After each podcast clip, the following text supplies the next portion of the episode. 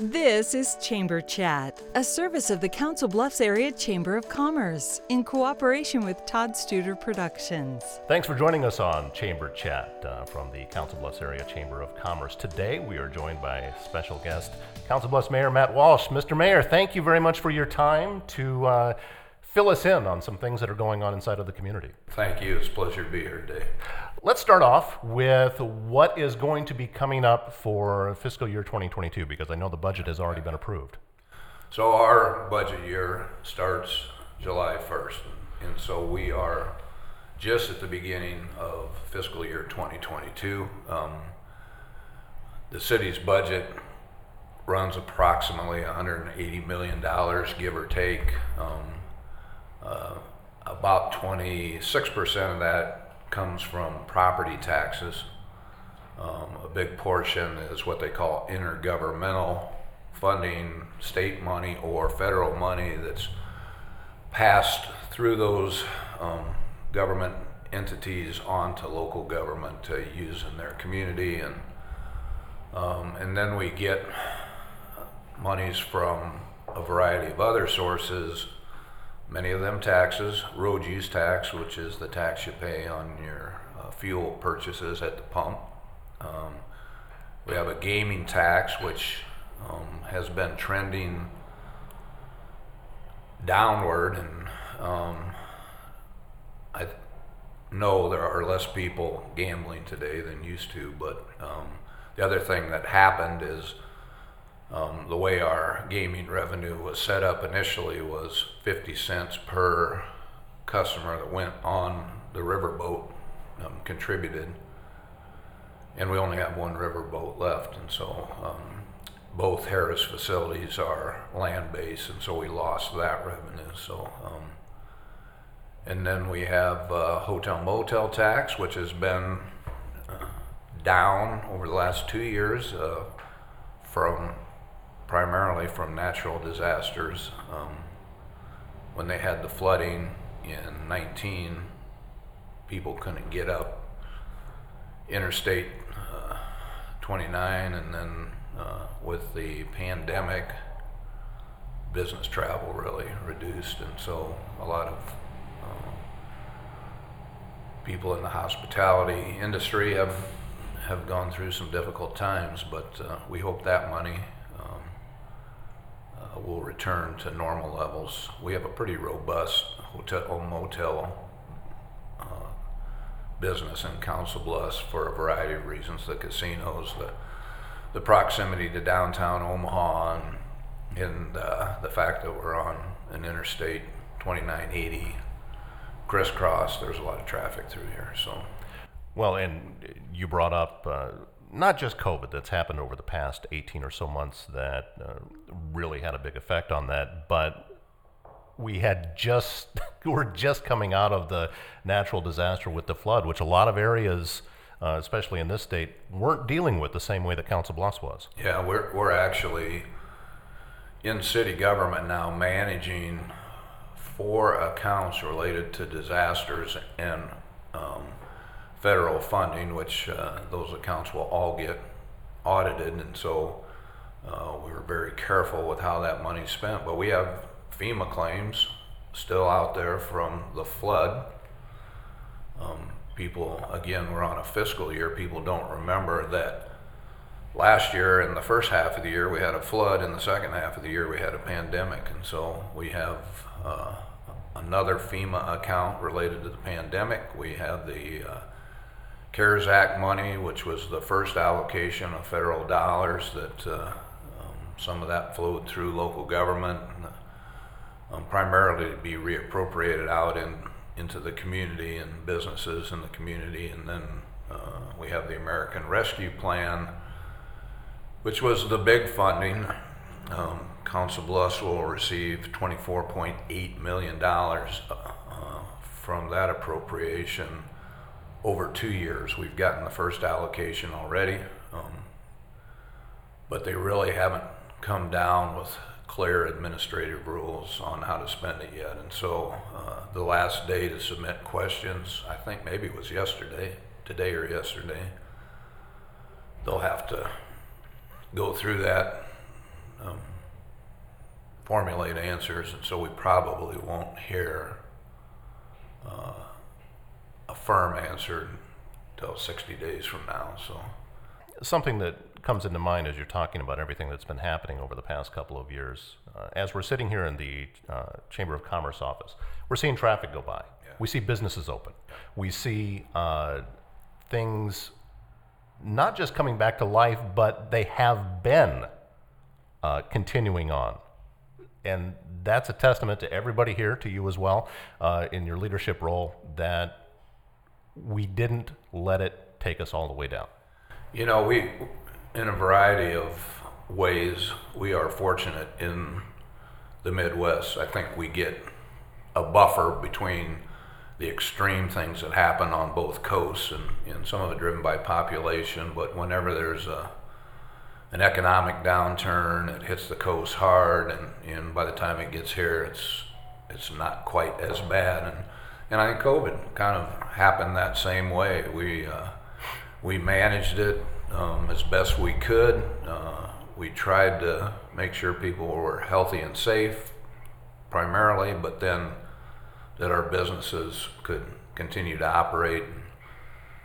And uh, I know several of them took a financial hit, but I don't think it was a death blow. And so we uh, people recovered quick and were anxious to get out. Um, but it, it's kind of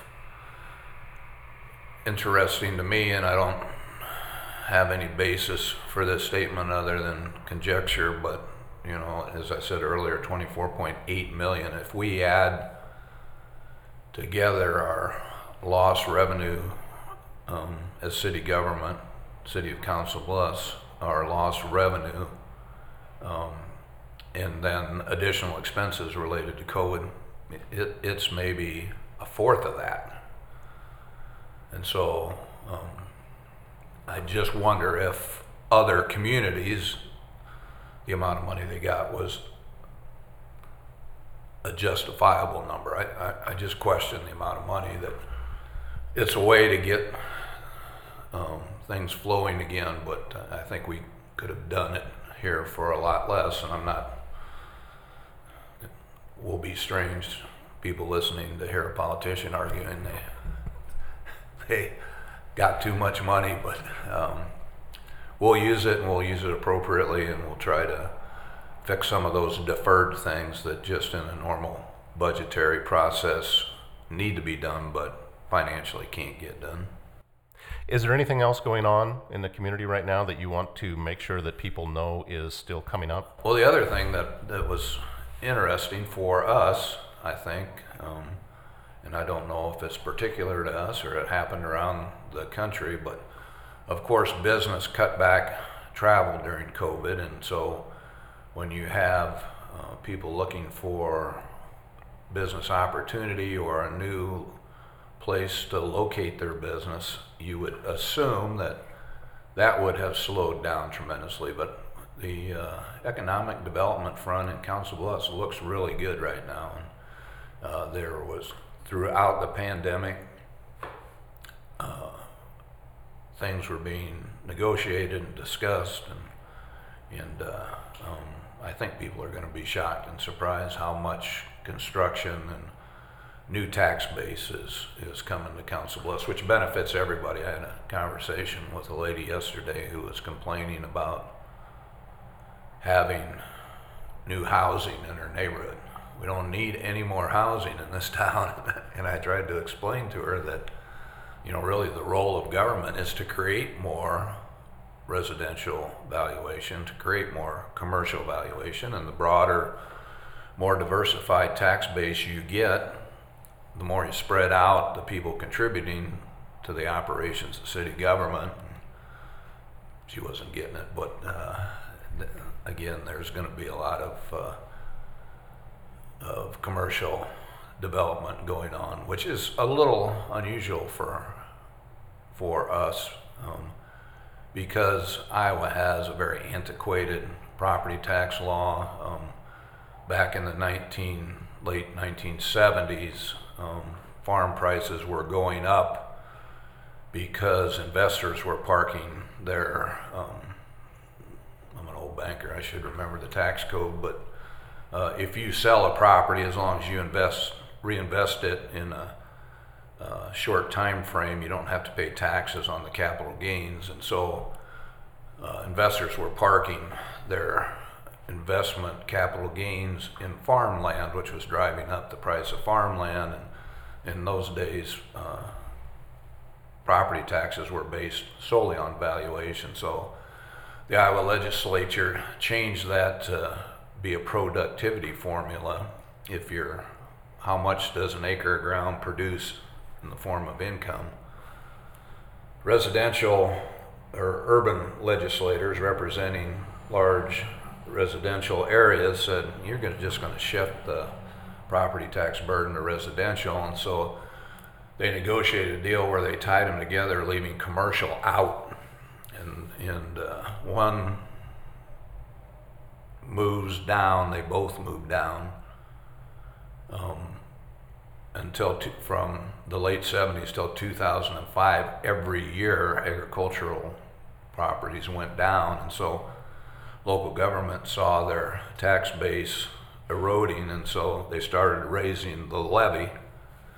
And commercial properties pay 100% of the levy, um, where at one point residential taxpayers were paying about 46% of their valuation, which meant that uh, in Council Bluffs, if you built the same commercial building that you built in Omaha, you'd pay 200, and- I think it was about 219% of the property taxes, so more than double.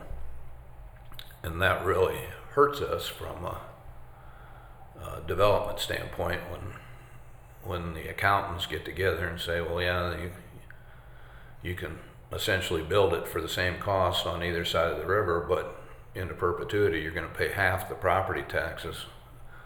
Um, but for whatever reason, some of it may just be there's not land available or there's a diminishing uh, amount of land available on the Nebraska side. We're, we're really starting to get some looks. So You had brought up, before we let you go, Mayor, uh, you had brought up the uh, housing and the conversation that you'd had with somebody.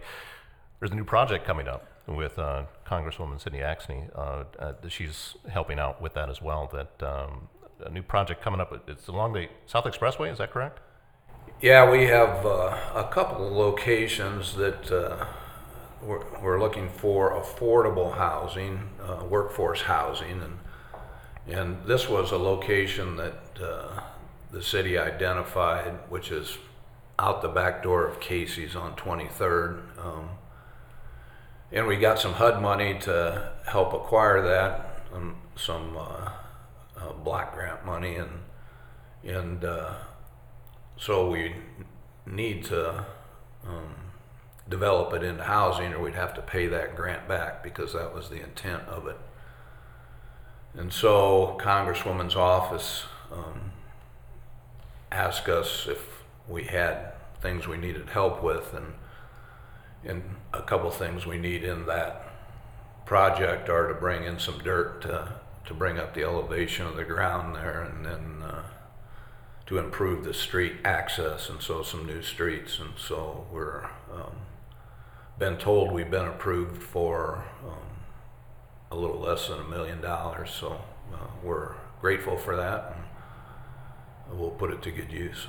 Council Bluffs Mayor Matt Walsh, thank you for your time. Uh, we're going to speak with Drew Kamp here in just a second, but um, we do appreciate you.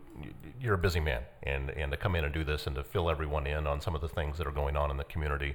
Uh, thank you for that. And uh, continuing on for the rest of the year, uh, hopefully we can continue moving forward and upward as we have seen that trend. Thank you. I'm a hometown guy that's family's lived here for over a hundred years, and, and I love this community, and uh, and I think there's great things ahead for us. So, Also joining us on Chamber Chat today is Drew Kamp, President and CEO of the Council Bluffs Area Chamber of Commerce. Drew, always exciting to be able to talk to you. And you have a partnership, uh, got some funds allocated out of the budget that the mayor was just talking about. Uh, yeah, we were really, really happy. Alicia Fries, the workforce director here at the chamber, and myself were able to go in front of the mayor and council uh, back in March, well, February and March, uh, in their budget cycle and conversations, and really um, walk them through what a $50,000 investment in our workforce development program would look, look like. And they passed it unanimously as part of the FY 2022 budget. And we really have to commend the council, but the mayor really spearheaded that. So we're very, very appreciative of his work and collaboration on that. So, what's going to happen then with that program? How is that going to benefit the community? Yeah, so what's been so great about that program is Iowa West Foundation donated, well, didn't donate, they invested uh, in a $150,000 grant to really start up the program, bring in, bring in a director for that program and really get the ball rolling on some key metrics to really try try to make an impact on workforce here in Council Bluffs. And we've been able to do that. Um, and we are going to go back to Iowa West for kind of a second round of funding to kind of grow the program. Uh, but to move forward and keep that program sustainable, and frankly, the chamber as a whole sustainable, we haven't for the last few years had any public investment in our organization. And if you're going to be a successful organization, whether you're a chamber, an economic development organization, a joint chamber economic development organization, you have to have public investment. So we went and talked to the mayor about what that would look like, and we came to the determination that workforce is the number one need in our community. That's where we're seeing the most growth within our operation and Alicia's work. Um, and we thought it made a lot of sense to look at an investment in that program of work, and we were able to have that conversation and get it passed, like I said, unanimously with the council. And then we do intend to go have a conversation with the county actually on Tuesday uh, for the same level investment as well. Well, and you, you talked about um, workforce being uh, an important part here, and it's going on a lot of places that everybody's struggling right now to find workers. Very much so. And it's something that we can't be everything to everyone. We do our best and we try to bring the resources to bear that we can. The best thing we can do most of the time is to be a conduit because we work with a lot of people that others don't necessarily know even exist a lot of time. Um, so Alicia has done a really good job, and her and I, in collaboration, and other partners that we work with, uh, have been very, very helpful in a litany of different things. We could have a two-hour-long conversation about workforce, but she's done a really, really good job in collaborating with not only our public, private, but also our nonprofit partners to make sure we're addressing those needs and really trying to meet people where they're at. And her background in hospitality, and then she was at the CVB as well. Um, she has a lot of knowledge in some of the sectors that are hurting the most right now as we come out of the pandemic. Chamber members already know this because they see all of the uh, programs and uh, events that are coming up, but you're working very hard here and implementing a lot of new things to help grow the community, help grow businesses, help bring workers in. What are some of the other programs that are coming up? So workforce is always the big one. Like I said, that's the 11 million pound elephant in the room. But one of the other big things is we've been really effective. My background's policy. Um, I've worked in politics for you know a dozen years now since I graduated college, and that's something I really really enjoy, and that's a big responsibility of a chamber as well. So I've been able to kind of take that and run with it as the point person within the chamber and our involvement with Iowa Chamber Alliance, Professional Developers of Iowa, American Chamber of Commerce Executives, the U.S. Chamber, depending on whether it's federal or local or state.